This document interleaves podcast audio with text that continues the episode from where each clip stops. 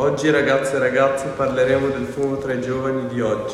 Il fumo ai giorni d'oggi sta diventando sempre di più un fattore molto importante che i giovani prendono molto sotto mano. Ad esempio fumare o spendere quei pochi soldi in un pacchetto di sigarette invece che andarsi a mangiarsi una pizza con i propri amici.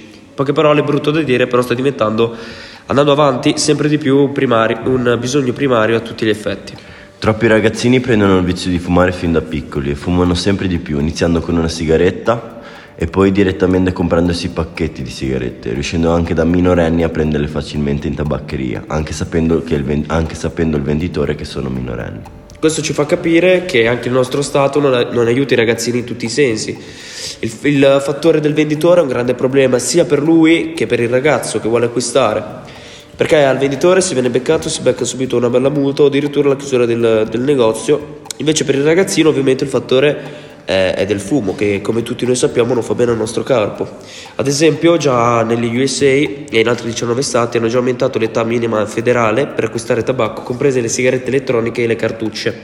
Questo evento al nostro Stato dovrebbe farlo un po' riflettere, ma come sempre noi dobbiamo essere diversi. Sinceramente, parlando dei rischi si basa tutto sulla responsabilità di una persona, ma dei ragazzini ci si può fidare poco. Una sigaretta ogni tanto non nuoce troppo alla nostra salute, ma quando tendiamo a provare qualcosa di nuovo finiamo sempre per esagerare.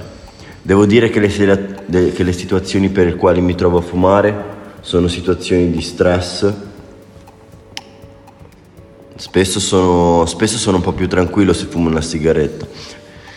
Il problema è il motivo per il quale i ragazzini iniziano a fumare, spesso quando vogliono essere magari accettati da un gruppo per sentirsi grandi davanti alla tipa che gli piace, per altri mille motivi insensati, e purtroppo in seguito a queste stupide idee uno piano piano si prende il vizio. I risultati più rilevanti evidenziando è che nel 2018 circa uno studente su 5 dai 13 ai 15 anni ha fumato più di una sigaretta negli ultimi 30 giorni.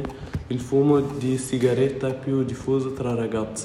Siamo arrivati alla conclusione di questo podcast, noi tutti vi salutiamo, buona vita.